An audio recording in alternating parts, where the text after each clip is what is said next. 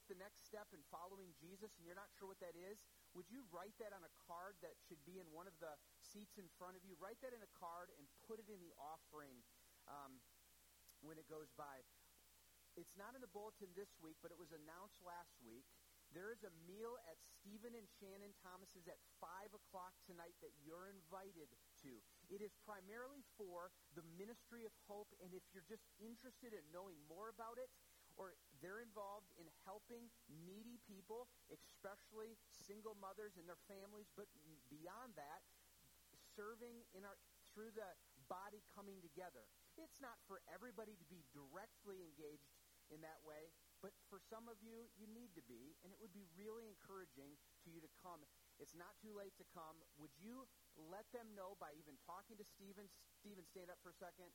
Shannon's in, Shannon's in the nursery this morning and then or putting it in the offering that you want to go to Stephen's or let me know and I'll pass it on to him as well. And so please please respond and go. I, I just think you'll it'll be a blessing to you and to them. Uh, a few other things to let you know um, in our coming up. The women's Titus 2 talks, women to women, that are going to be meet, meeting on the 15th, Tuesday, the 15th of May. That's going to be at Julie's house. And so uh, there's sign up out here. Uh, there's, on the 20th of May, we're going to have our, a members meeting on the 20th, right at the end of the service, during that morning service. And so join us for that to worship and then to gather. If you're interested in becoming a member, you're kind of already in that process, and you're not sure about that, please let me know. We'd love to bring you in a membership um, soon for that. And and we have a fighter verse that continues on. We're going through the 16 verses of the through the Bible, or the whole story of the Bible in 16 verses. We started with creation, and then God created humankind, man, human beings in his image. And it says here in Genesis 1:28, and God blessed them. I mean, and he said to them, "Be fruitful and multiply and fill the earth, and have dominion over the fish of the sea and the birds of the heavens." I, I want you to think about this. The very first words of, from God to human beings are a blessing in the form of a command. We often think of commands as that's law and I want grace. Yeah, I'll take law, but I need grace too. Well, it was grace. He blessed them and gave them a command to be fruitful and multiply. And so God has, he, he is in his grace, calls us, and he starts by blessing us, his people.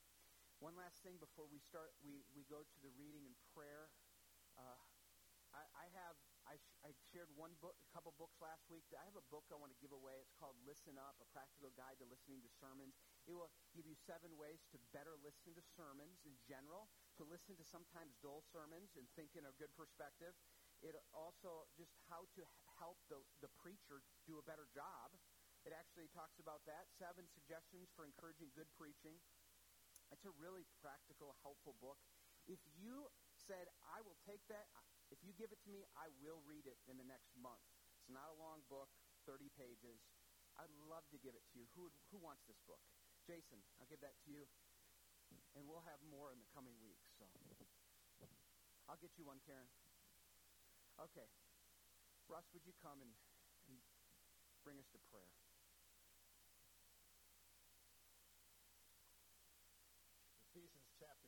Verses 18 to 22. For through him we both have access in one spirit to the Father. So then, you are no longer strangers and aliens, but you are fellow citizens with the saints and members of the household of God, built on the foundation of the apostles and prophets, Christ Jesus himself being the cornerstone in whom the whole structure, being joined together, grows into a holy temple in the Lord. In him, you are also being built together into a dwelling place for God by the Spirit. Would you pray with me, please? Father, Son, and Spirit, we have gathered today to worship you please accept our worship. Today, in, in this place, cause your name and your fame to increase. Today in this place, cause your kingdom, your rule, your reign to increase in the hearts of all those within the sound of my voice. May your kingdom increase as souls are brought to faith in Jesus Christ. Today in this place, cause your will to be done. Not our will, Lord, not our will, but your will. You are worthy of all praise, all glory, all honor, all worship, all obedience because you are our creator. You are utterly holy. You rule heaven and earth. You sustain all things. You have re- revealed yourself to your creatures in Scripture. And most of all, you are the Redeemer God. We praise you that Jesus humbled himself, became the God man, was tortured, bled, died, and rose again that we might be forgiven and have eternal life. Hallelujah. Praise Jesus. Let his name forever be praised.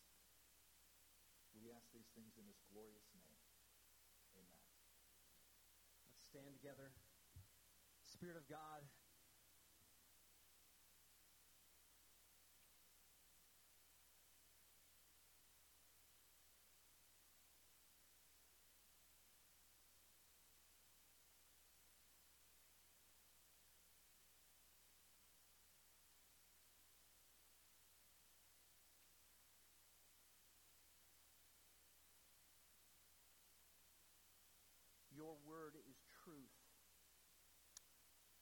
go to our great Father and just pause to remember we are talking to the King of Ages, the God who says, Ask and seek and find, who hears, is good and merciful. Father, we come to you and I pray that we would come as hungry children to be fed by you this morning. We come in your Son's name, Jesus, our Lord and our Savior and our shepherd and our friend and our big brother, our way and truth and life. We come to you and we ask that you would feed us. We confess that we are often divided as a people because of our sin, namely our selfishness and our pride, our idolatry to comfort and pleasures and for the praise of man. We do not give ourselves to each other as we ought, and we don't demonstrate properly to each other and to the world that what true community ought to look like.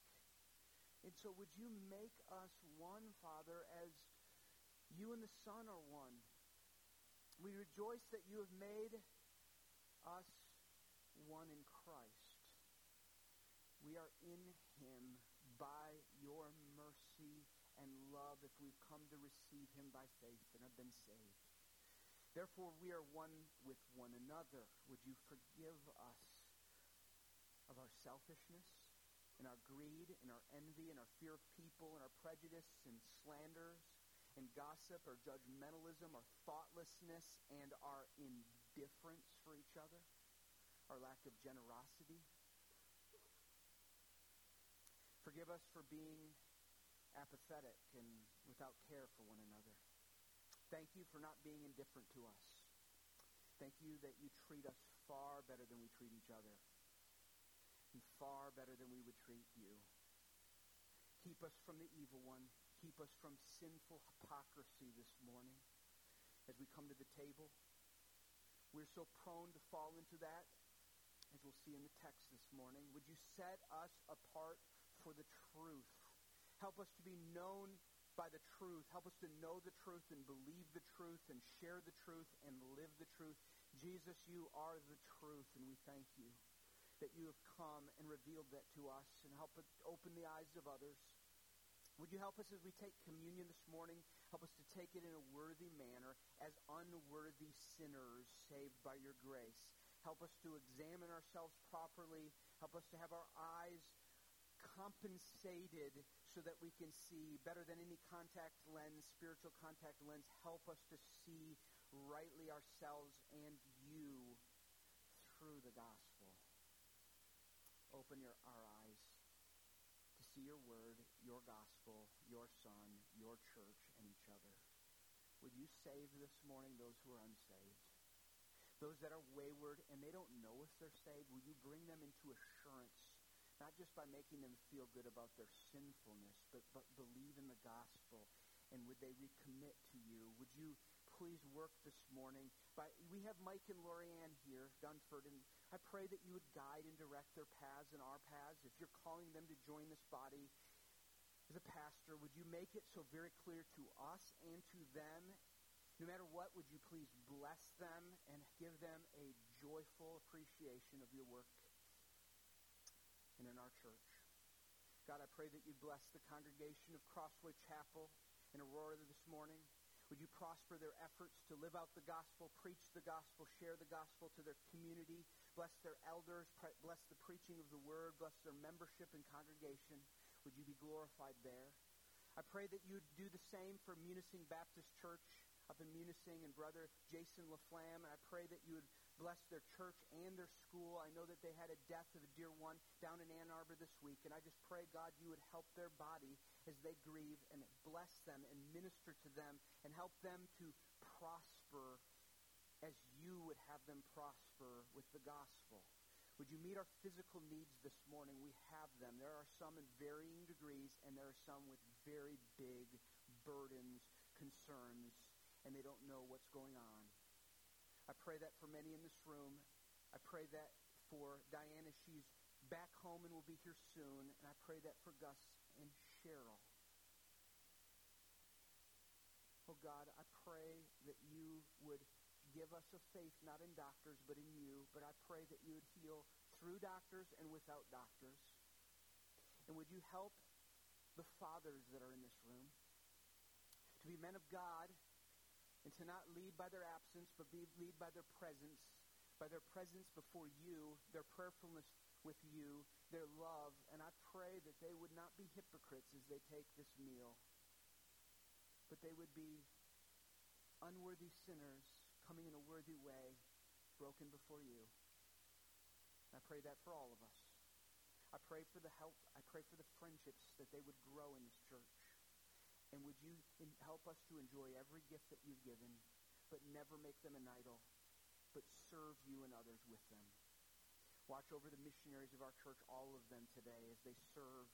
Protect them and their wives, and their, their families, their children, their needs, the cultural challenges. And now as we take this offering, God, we're going to take this offering. We don't give to you in order to gain some benefit from you. We give because all that we have is yours. We give because we love the gospel, because we love your church. We love missions, and we love, and God, where we don't love those things, help us to do it anyways. And love that, learn to love those things. And so we give and we thank you, and we pray these things in Jesus' name. Amen. I invite the ushers to come forward to take the offering now.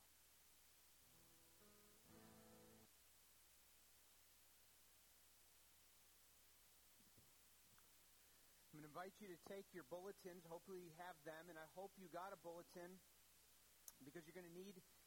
I, I, would suggest you use the notes, and there are sheets at the end of each aisle, at least one of them, because we're going to read the church covenant at the end of this time before we take communion.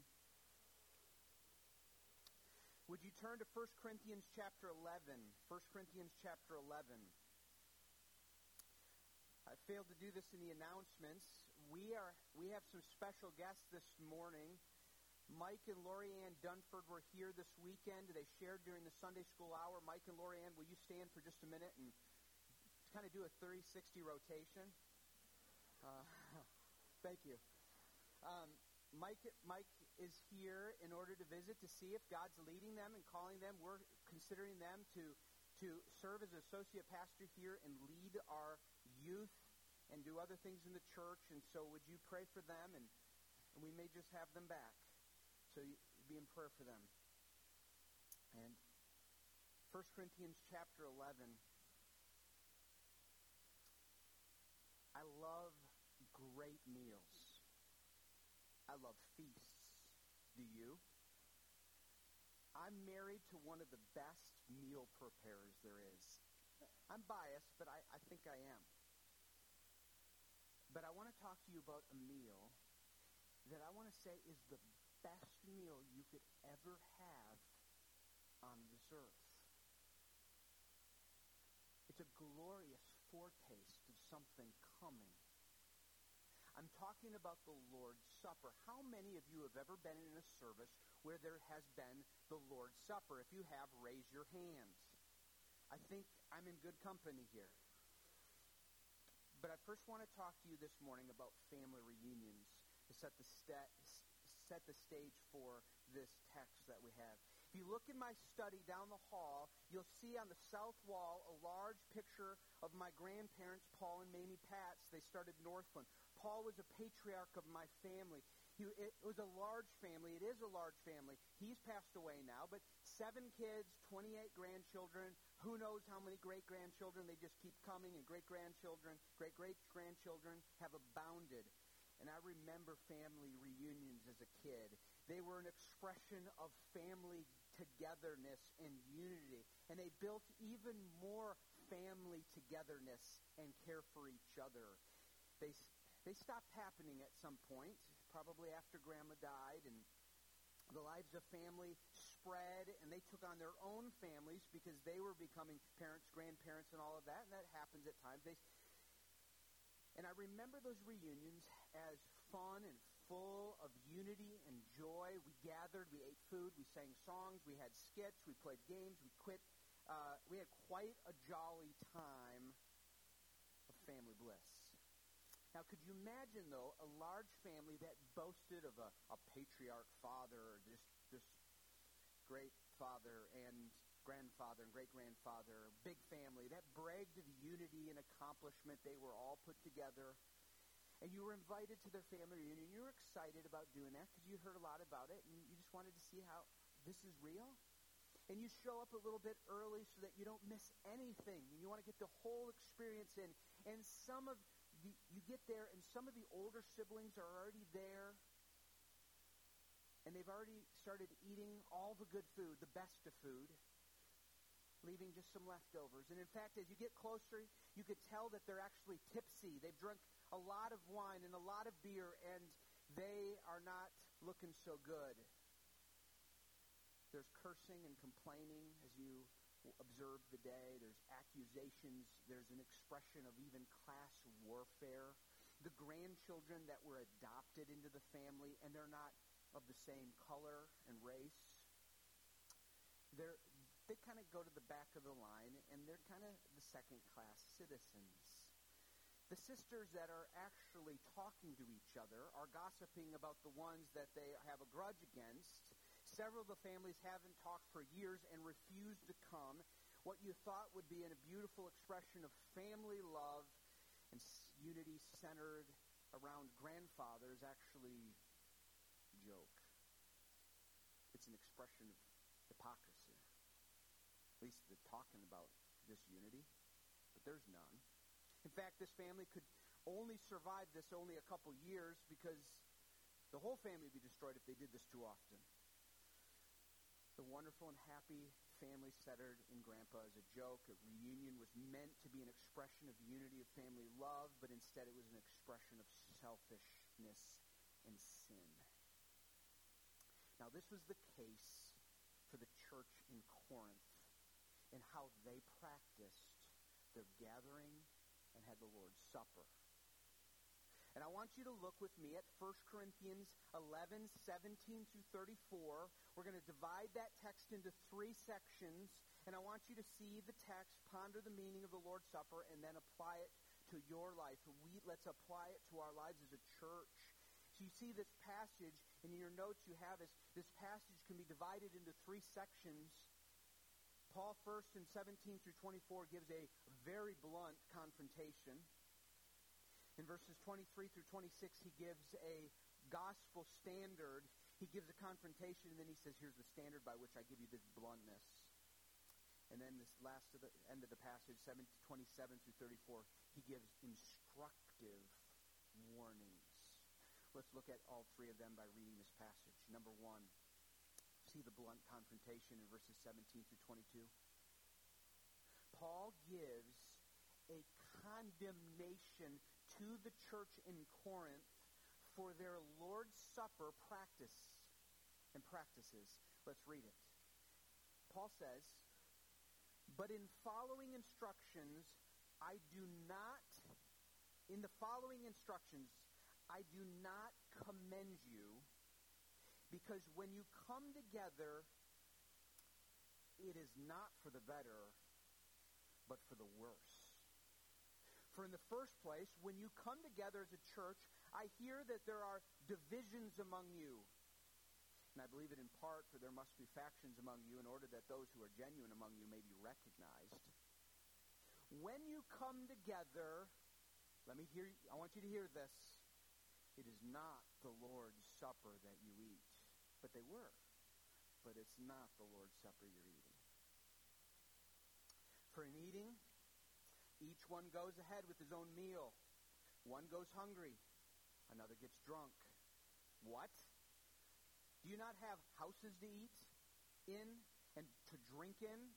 Or do you not or do you despise the church of God and humiliate those who have nothing? What shall I say to you? Shall I commend you to this? Commend you in this? No, I will not. Paul rips into this church with full authority and propriety. Paul rips into this church and says, regarding your gathering together for the Lord's Supper, it's a joke. You're gathering, but it's not the Lord's Supper you're eating you're gathering? Should I commend you? No, I will not, because it's actually not even neutral what you're doing. It's not better to gather. It's actually worse that you're gathering for church and worshiping with the Lord's Supper the way you are doing it. What a blunt convers- uh, conversation or description or con- confrontation that Paul gives in this. Now, the best I can understand is going on here is that in the early church, the church, like us today, gathered on the first day of the week. And the reason why they gathered on the first day of the week and they called it the Lord's Day is because it was the day that Jesus rose from the dead. They gathered on the first day of the week. It says in Acts and in the, in the scriptures, they would gather to worship. And during, when they did that, they would gather and often take of the Lord's Supper that Jesus had instructed them, and as we see here. Now, what would happen, though, is because we live still in the early church in a Roman world spread about abroad in the Mediterranean, they, there was Jews and Gentiles, but the, the, it wasn't a Christian culture yet. And so they were running on a Roman calendar, which from what I understand was a 10-day calendar. And so the Lord's Day was not always a day off, especially for those that were, of course, slaves, because there were slaves in the church. That were they were they were they were slaves. I mean, a large part of the Roman Empire was was was slaved, and some of them were working working people, but they were not rich, but they were free people, but they worked. And so they would work on the Lord's Day. And so they couldn't meet in the morning, so they would gather at night. And of course, you gather at night, let's have a potluck. And so they would have a potluck, and everybody would bring their food, and they would come and they would worship, and then they would gather and they would take of the Lord's Supper. Well, what happened was you had these rich people. They didn't have to work, they would show up early. Maybe they had it in their house, they hosted in their house and they would eat all their food. And they always had good food, and they always had plenty of it. And they would eat it, and they would start drinking it, and they would drink wine, and they would drink more wine, and that wine would get them in trouble. And maybe those that work but aren't slaves, they could get off work, and they could come, and they'd get their second, and they would come, and they might get some food, and then those that are really poor would show up last at the end with no food. People are drunk. Paul says, this is a joke. This is a joke about how you are treating what you call the Lord's Supper. You are despising the church, the assembly of God, and you humiliate those who have nothing. That's, the, that's how this passage begins. So Paul gives this confrontation bluntly and then secondly, he gives us gospel standards. He says, okay, the basis of why, this is number two, Paul gives gospel standards and says the basis for my rebuke, just a few verses, is I want you to tell you what the Lord's Supper really means. You, you have no idea what it means. You, you don't understand what's going on here, I guess. At least you're not in your mind thinking this. You need to look to Christ. Here it is, verse 23 through 26. For I received from the Lord, Paul says, what I also are delivered to you. So he had already shared this. This is not new information for Corinth. That the Lord Jesus, on the night he was betrayed, he took bread. This is the Last Supper. And when he had given thanks, he broke it and said, This is my body, which is for you. Do this in remembrance of me.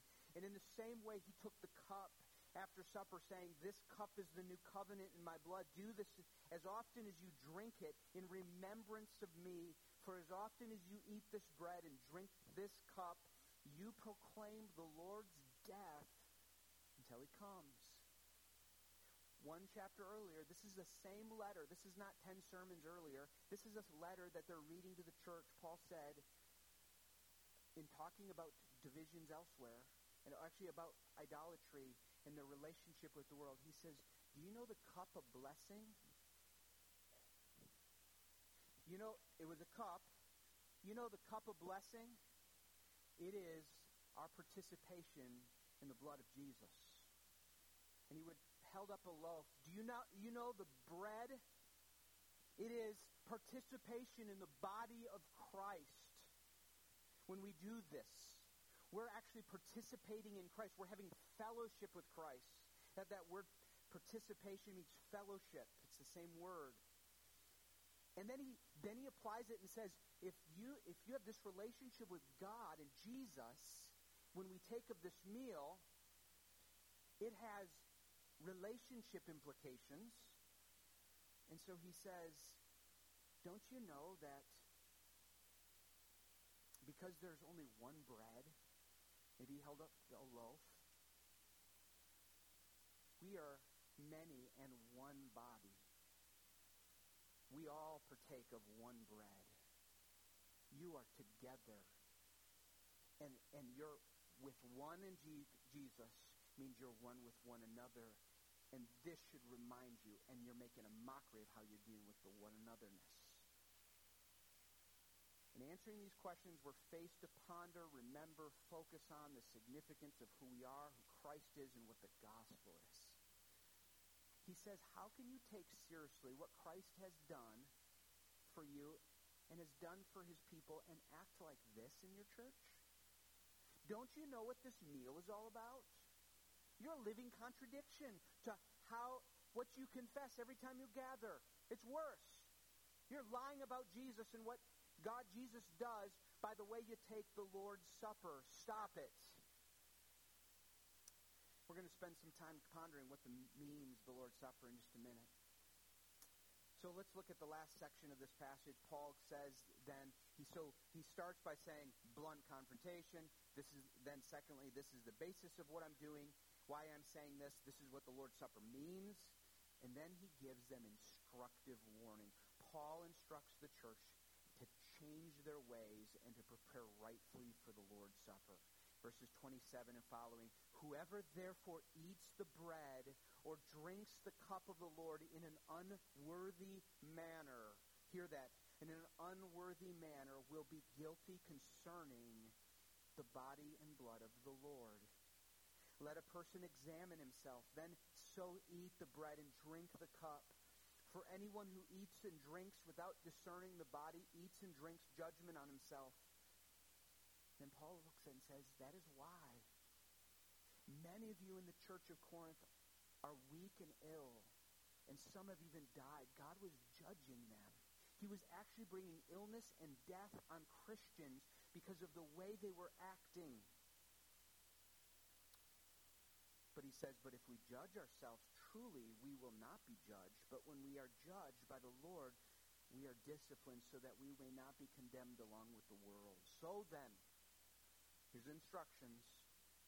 So then, my brothers, when you come together to eat, wait for one another. If anyone is hungry, let him eat at home, so that when you come together, it will not be for judgment. About the other things I will give directions when I come. You see what Paul's doing? He gives instructions, and this is what he says. And I believe it's an application to you and I at Faith Church of Linden, not 2,000 years later. Paul tells them and tells us your sin against each other is sin against Jesus Christ, and it will result in God's judgment. When you sin against your brother or sister in gossip or indifference, when you sin against your sister with slander or unforgiveness, you sin against the Lord Jesus Christ, and God will judge. Now, He will forgive and He will have mercy, and He's drawing us to that. Examine yourself, confess your sins, seek Him. Judge yourself and examine yourself is the response that we should, we should take from this exhortation from Paul. So, what is the Lord's Supper? We call it communion also. This is a practice that has been done for almost 2,000 years. It was instituted by our Lord on the night he was betrayed and taken. It was given to us to keep doing in remembrance of him until he returns. This is something the church does when they gather. We do it monthly, usually the first Sunday of the month. This is something we must do and be committed to and be committed to making it more meaningful and regular. This is something with significant meaning. You see, on the night that Jesus was arrested, he ate the Passover meal with his disciples. Now, you need to know some Jewish history to know the Passover meal was a foreshadowing, really, of this meal, and actually more so of what Jesus was about to do on the cross. The Passover brings us to the people enslaved in Egypt, the Israelites, in the Exodus. Israelites were told to kill a lamb or a goat and put the blood over the doorposts in order that to be saved from God's judgment that was coming over all the land of, Israel, of Egypt. They were to prepare a meal that was ready to go. They need to be ready. It was takeout food. They were going to have to flee. That's how they would do it every year afterwards. Every year they were to do this for generations, generations. And they were marked people who were, this meant they were marked people who were delivered from slavery. And they were delivered from slavery not because they deserved it, but because of blood. This meal would mark and shape the identity of this Israelite people. Every year they would celebrate this meal, and in generations to come, parents would tell their children, they would say, when our fathers, but they wouldn't say our fathers, even though they weren't alive at this time, when we were in Egypt, God delivered us. Because it was as though we were there. This is our people. This is our identity. This is who we are. When we were in Egypt, God delivered us. God made us a people. God rescued us. Not because we deserved it, but because of blood, the blood of the Lamb. Now, Jesus is going to the cross, and he's about to deliver and make a people by the blood of his sacrifice. He will make a people who will be a family, one body. We've been praying about it and talking about it and reading scripture about it this morning, and we're going to celebrate this one bodiness. Jesus was going to make a body, a people. They will be united to him and to each other, and it's not because they deserved it, but it's because of the blood. He's giving them a meal that would shape their new identity. That meal is the Lord's Supper. You have in your bulletin in the back with the notes a good and long definition of what is the Lord's Supper. Some of you like long definitions, so I'm going to give it to you, but I'm going to give you more for those that don't like long definitions. What is the Lord's Supper? This is a thorough and really helpful one that I want to revisit in the months to come. The Lord's Supper is a church's act of communing with Christ and each other and of commemorating Christ's death by partaking of bread and wine, and a believer's act of receiving Christ's benefits and renewing his or her commitment to Christ and his people, thereby making the church one body and marking it off from the world. I know some of you thrive off of long answers, and so I, I put in your bulletin, but most of you are not helped by a 55 word definition or answer or sentence. So I want you to think, I want you to think that passage, and I'm going to actually break down that into five sections real quickly, but I want to give you different categories that might help you as you take the Lord's Supper this morning. And you, as you think about it, and I pray that we would think about it more intentionally and more deliberately and more biblically. So think this way. If we are saved, we are united to Christ and to Christ. We are united to Jesus, and Jesus is his people. And this meal is meant to be the following it is meant to be a family reunion, weekly or monthly, whenever we gather. It is meant to be a gospel workout. It is meant to be spiritual nutrition. It is meant to be like a vow renewal service each time we gather and it is meant to be a lamp lighting or a lamp shining or a rekindling. Let's take each in its turn. First, the Lord's Supper is, may I suggest, a family reunion. And this is what I mean by it from the definition that I gave you. A church's act of communing with Christ and each other.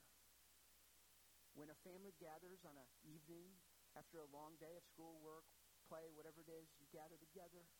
A good, healthy family, ideally, you come together to reunion, to co- reunite, to recome, and you share how your day went. You, you, you create that as part of your identity, your togetherness.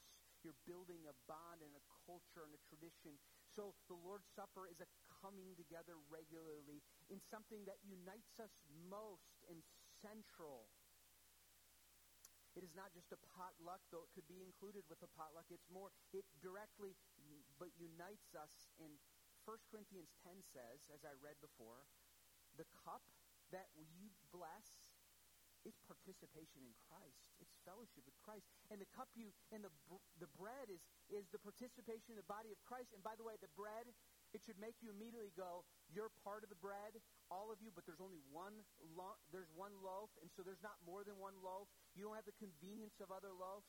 You are stuck with the one another that you're together with. It's a family meal gathered, and don't make a mockery of that family meal. It's an expression of intimacy we eat together, but we eat of Jesus. We commune with Jesus together. We say, this is what matters most, and we are together in Jesus. We gather and we have fellowship and close communion. There's one bread, and so we take of that one bread. Let me ask you this. Do the rest of your lives and the rest of your week and the rest of your month demonstrate what is that it is true? Or is the Lord's Supper an act of hypocrisy for you? All of us can be guilty of it, and we can repent this morning and confess our sins. It's very easy that you could.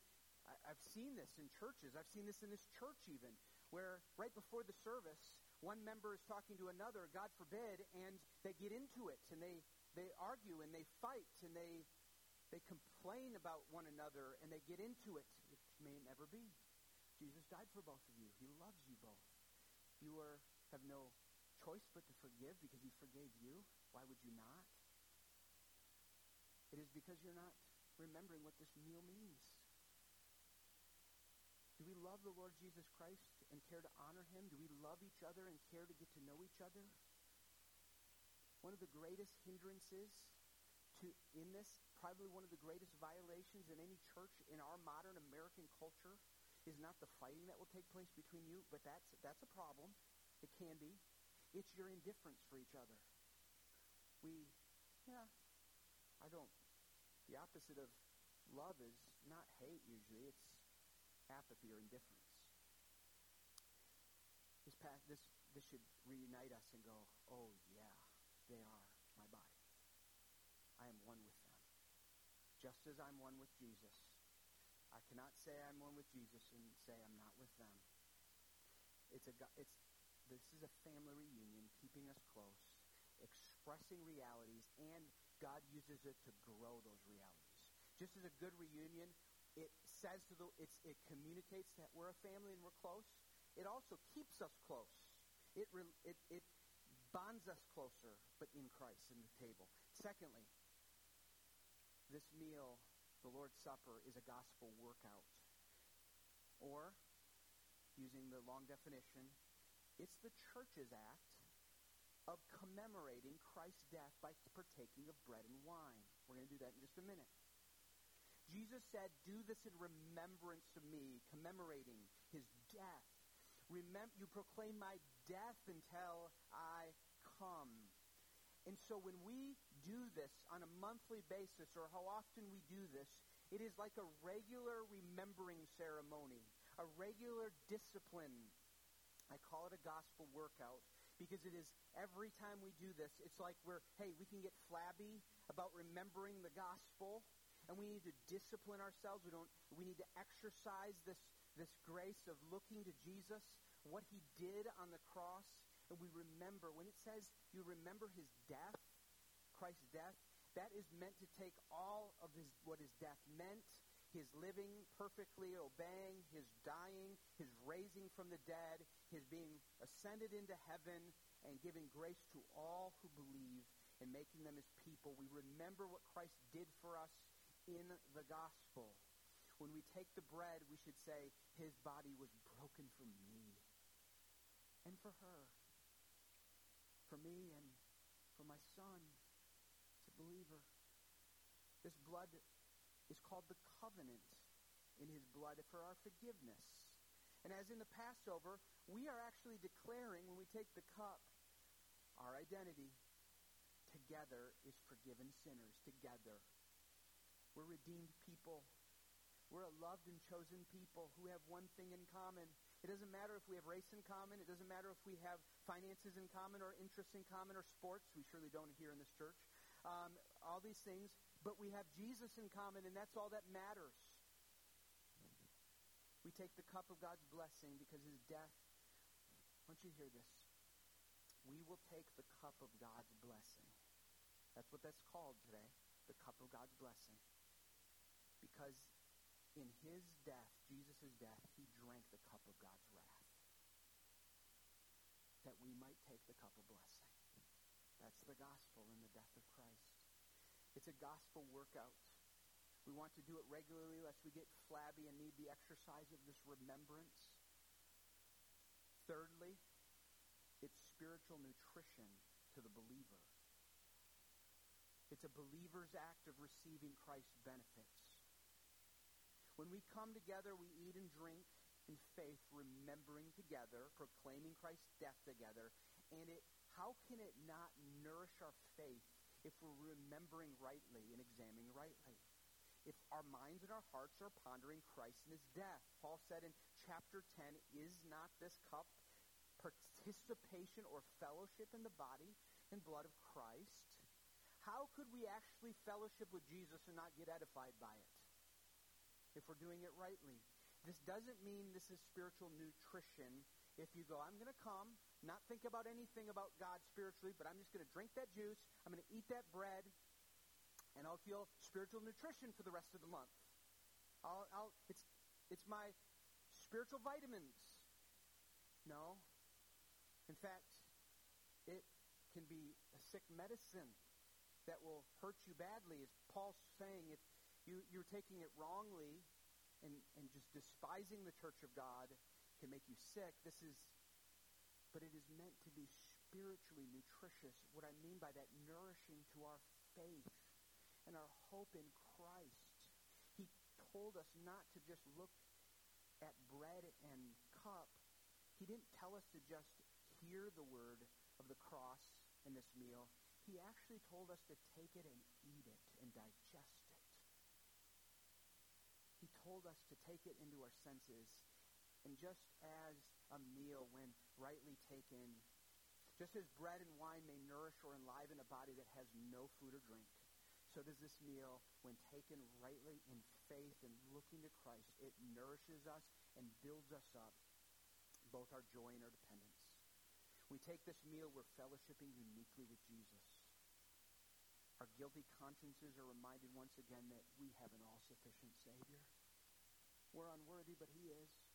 We are reminded of God's love and our need for Him. We are brought again to the reality that we do not live by bread alone, but by the very words of God.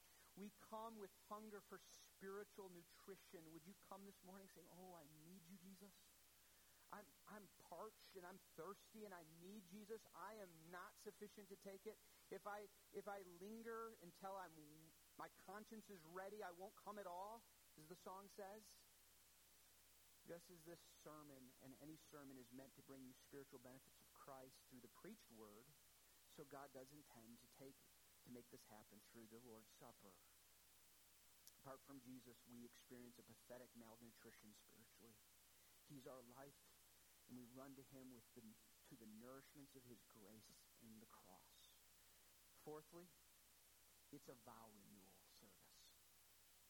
This morning, think of it as a vow renewal. What I mean by that.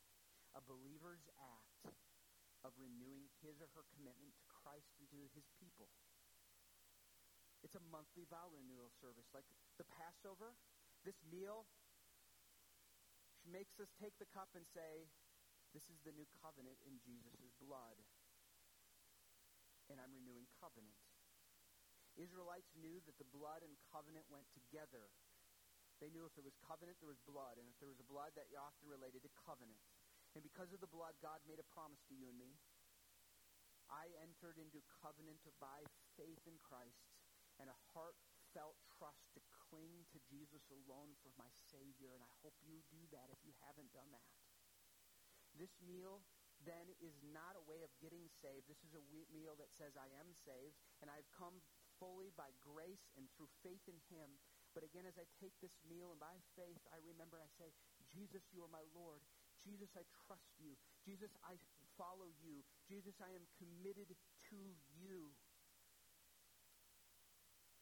But if I'm committed to you, I'm also committed to yours that I'm united with. It's an act that we together say, I follow you. I participate in your death and your body and with your whole body because we are one. It's an act of a believer together. We are the, not having the Lord's Supper as a private devotional time. We are going to, when we take the Lord's Supper this morning, we're going to come forward from the sides. We're going to come and we're going to take a piece of bread that the, usher, the deacons will have and then a cup. You're going to go back to your seats and wait. And it can be awkward because you're looking at people and you're not sure. Are you supposed to look down? Are you supposed to be praying? But what if you trip? You're supposed to be thinking about all those things.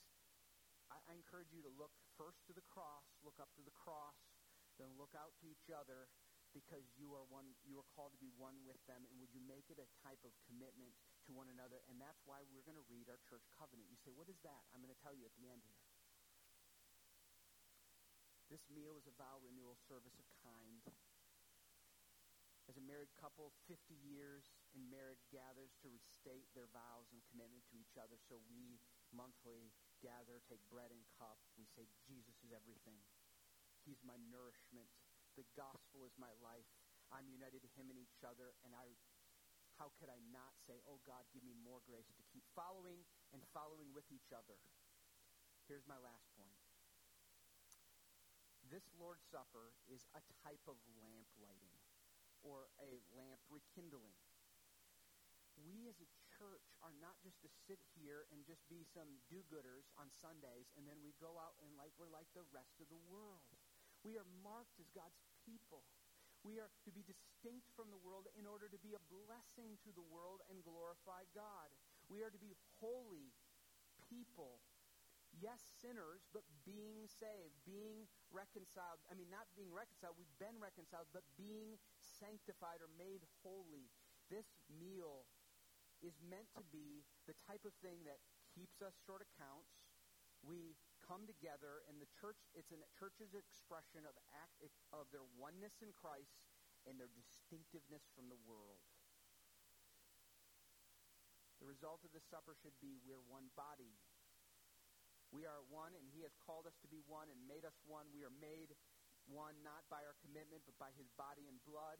We are one as one, we are different. We are distinct from the world. We are loving and gracious. There's a type of way we're inclusive, and there's another way we're exclusive. We, we include everyone into our lives because we love them and we want them to have what only is found in this great covenant of the gospel in Jesus Christ. We are made to be lights in the world and salt. Light, salt is of no value if it has no distinction from the world. This meal be for us a month by month lamp rekindling. rekindling. We go from here not forgetting what it's all about. We want our light to shine glorious in a dark world for Christ. We're a chosen race, a priesthood, a holy nation, a people of his own possession, that we may proclaim the excellencies of him who called us out of darkness into his marvelous light. So let me conclude by heeding the words of Paul in chapter 11. He says, Don't drink in an unworthy manner. Don't drink in an unworthy manner. Let's say instead, understand this is a family reunion and this is a gospel workout and spiritual nutrition and a vow renewal and lamplighting. Remember who you are. Um, instead, but don't drink it unworthy. This meal is this meal that we're going to take is for true believers. True believers who have been baptized and I would say are submitting to and following and committed to a local church. Maybe you're in the process of doing that. If you're a baptized believer, we welcome you to do that. When I say a, someone that has come to a living faith in Jesus Christ and He is your Savior and you know that, it is for unworthy sinners who have been saved but are to take it in a worthy manner. Paul says, take it in a, he says, you better not take it in an unworthy manner. He didn't say you have to be worthy. None of us are worthy. We're all unworthy sinners. But what he means by taking in a worthy manner is come humbly, broken, confessing our sins, examining ourselves, looking around and saying, oh, where do I need to confess my sins to a brother or sister in Christ that I've been holding a grudge to, or maybe somebody that I didn't see they had a need and they, they did and I just, I was blind to it. We can do, we can show hypocrisies in all kinds of ways through our thoughtlessness, it might be we have very little care for building relationships in this body because we already are good outside of it, in our own family or something else. Or we have very little care to be doers of the word like last Sunday where our tongue is still a mess and it's just like the world. We don't care for the poor. We don't care for those that are marginalized or needy. Or our relationship with the world, we're, we're just like the world. We have the same loves, same passions. Uh, we just go to church on Sunday and we think we're going to heaven. Or the hypocrisies of a failure to assume the best in people, and so we're judgmental, and we don't, we hold grudges. We put ourselves first, and we think so highly of ourselves. Maybe it's how we give or don't give to the church and give to one another in need. In that, we're saying Jesus gave me all, but I, I'm not living that way. I think this meal is meant to, to do a, convicting, afflicting the comfortable, but comfort the afflicted. We're, we're to go, oh, I, I'm way too comfortable in my sin, but oh God, forgive me. I apply your grace. Thank you for dying. And now I commit to being a doer of the word. Oh God, help me towards the body, and not just in my devotions, but with each other. I'm going to be commit to gather together. I'm going to make it a priority because this is my body. I'm going to pray together on Wednesday nights. We're to pray for one another, be committed to the Word. It's a way in which we can pray together on Wednesdays. So, have you made a truce with sin in your life? Surrender this morning. Jesus died because of that sin. How can you let it be Lord of your life and take a meal and say, I'm having fellowship with you? Confess right now get right and take in a worthy manner. Confess your sins. If you have to go to one another this morning in the room, it's better for you to interrupt this service or the beginning of this. Don't just walk straight up. Maybe you need to go to somebody and say, hey, I'm sorry for talking to you this way or treating you this way. Renew your commitment to Christ and. We're going to take the meal now. The church covenant is something that matters. Would you take your insert. The insert you should have in your bulletin, and there are a few on the ends of the rows, and say you don't have it, and we might need to share with each other because we're going to read it together. The church covenant is something that if you become a member, you agree to. But I admit that we have not promoted this or put this before us, and we ought to, or we should get rid of it.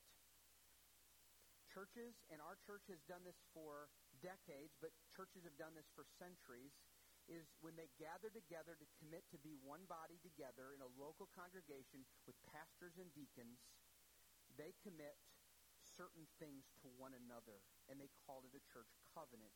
It's there's there's different ways of talking about it, and in this covenant that we have is, um, I guess it would be part it's part promise and part summary of expectations for one another. It's an ethical statement. It's a biblical standard, and we summarize how we promise to live together in covenant. So as we t- it's appropriate as we're going to take this meal, we're going to say, "Oh God, I'm committing to you and to each other here." So I'm going to I'm going to ask us as members, but you don't have to be if you're not a member, but say you're this is we didn't we'd ask you to be a member. Talk to us about that. But if you consider this your home and you're uh, committed to this church this time, would you would you, you can join us in this as well? And we're going to read this together as a as an expression of, oh God, help us. Only by your grace can we do these things, but you can help us do this.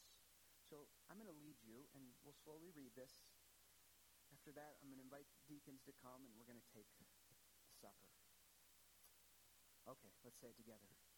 Having been led by the Holy Spirit to receive the Lord Jesus Christ as our Savior, and on the public confession of our faith, having been baptized by immersion in the name of the Father, and of the Son, and of the Holy Spirit, we do now in the presence of God in this assembly solemnly and joyfully renew covenant with one another and as body in Christ. We will purpose, therefore, by the aid of the Holy Spirit, to walk together in Christian love, to strive for the advancement of this church in knowledge, holiness, and love, to promote its prosperity and spirituality, to attend its services regularly, to sustain its worship, ordinances, discipline, and doctrines, to give it a sacred preeminence over all institutions of human origin, to give faithfully of time and talents and in activities, and to contribute cheerfully and regularly as God has prospered us, to the pro- support of the ministry, the expenses of the church, the relief of the poor, and the spread of the gospel throughout all nations.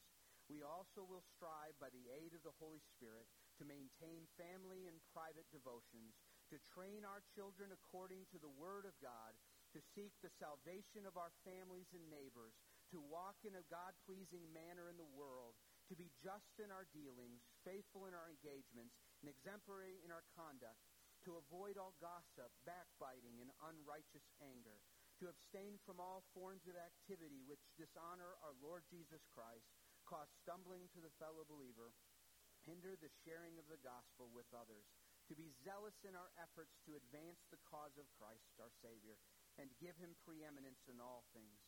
We further purpose in our heart to encourage one another in the blessed hope of our Lord's return, to watch over one another in brotherly love, to remember each other in prayer, to aid each other in sickness and distress, to cultivate Christian sympathy and feeling and courtesy in speech, and to be slow to take an offense, but always ready for reconciliation and mindful of the rules of our Savior to seek it without delay. We moreover purpose that when we remove from this place, we will, as soon as possible, unite with some other church of like faith and practice, where we can carry out the spirit of this covenant and the principles of God's Word.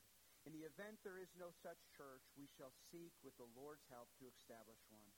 May the grace of the Lord Jesus Christ and the love of God and the fellowship of the Holy Spirit be with us all. Amen. Amen. Oh, that God would, by his grace, make that more real commitment in our lives. Deacons, would you come to hold the bread? On the night that Jesus was betrayed, he took the bread and he broke it and he gave it to his disciples and he said, This is my body, which is for you. And he he took the cup and he said, This is my blood of the covenant, which is given for you. You're my people. And as I've already said here, when we take this cup and we take this bread, we are fellowshipping with our Lord Jesus. We're receiving his benefits. We are saying we are one with him and with each other. And when we walk up here to take this, we're going to look at each other and say, I'm with you. I'm in you. I'm, I'm called to love you. You're my brother. You are my sister. And so I'm going to pray and give thanks for this meal. Then, if you are a believer and you, as I've described, and you are going to come and take, would, would you come outsides and come here and just take that and then head back to your seats and wait, and I'll, I'll lead you to eat and drink all together. If you're here and you're not sure about whether you should take, and maybe you're not a Christian, or you're just you're checking things out, so glad you're here. It's not embarrassing. It's not a bad thing for you just to stay in your seat. It's better for you if you're not sure. We're so glad you're here. And so here, let's give God thanks. Father, thank you for this bread that is a symbol of our participation in Christ. His righteousness is ours. He took our sin. Our sins are many, but His mercy is more. We're forgiven and secure forever. As we take this bread and this cup, this juice, we say, You are my life, and I need you.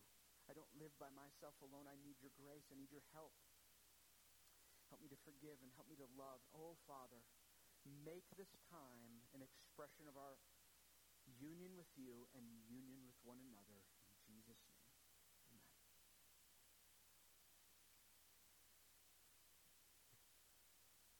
name, that might be awkward, I want you to turn around and look at one another for a minute. Just do that. Just look around. They're, they're your people that you are called to be united to. Christ, Christ died for their sins according to the scriptures and yours. What a glory. Let's take and eat. And let's take and drink. You can pass your cups to the middle, and we're going to take in just a minute the Grace Fund offering for the needs of the poor or the needs that of ministries with those that are in the church that have special needs while we sing to the Lord. So pass it in the middle and you can stand. Thank you.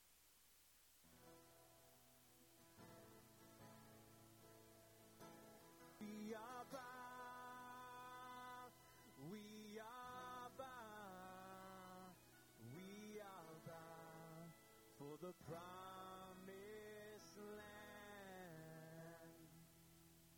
Jay's going to give our benediction in a minute. Um, there's going to be a picture we're going to show up in here. Gus and Cheryl, I, I, they're in here. They're in the back.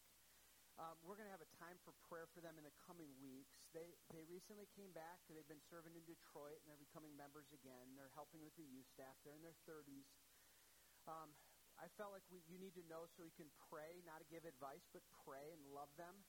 This week is a, a week of testing. Cheryl found out that a growth in her stomach, the doctors felt bold enough to say they think it's uh, a serious form of cancer. And um, but there's still a lot of tests to go, and don't know. So would you love them and pray for them and care for them because I know you do. Paul said, when one member suffers, the whole body suffers, and we. There are a lot of needs here. I know there's other physical needs that I haven't mentioned, and we pray for them as well. So, oh God, please help Gus and Cheryl and help Cheryl this week. And send us with this benediction, Jesus. Amen. Colossians 3 14 through 15. And above all these, put on love, which binds everything together in perfect harmony. And let the peace of Christ rule in your hearts, to which indeed you were called in one body. And be thankful. Let's take a seat together for just a moment and reflect on these truths that we've learned this morning. And as the music begins to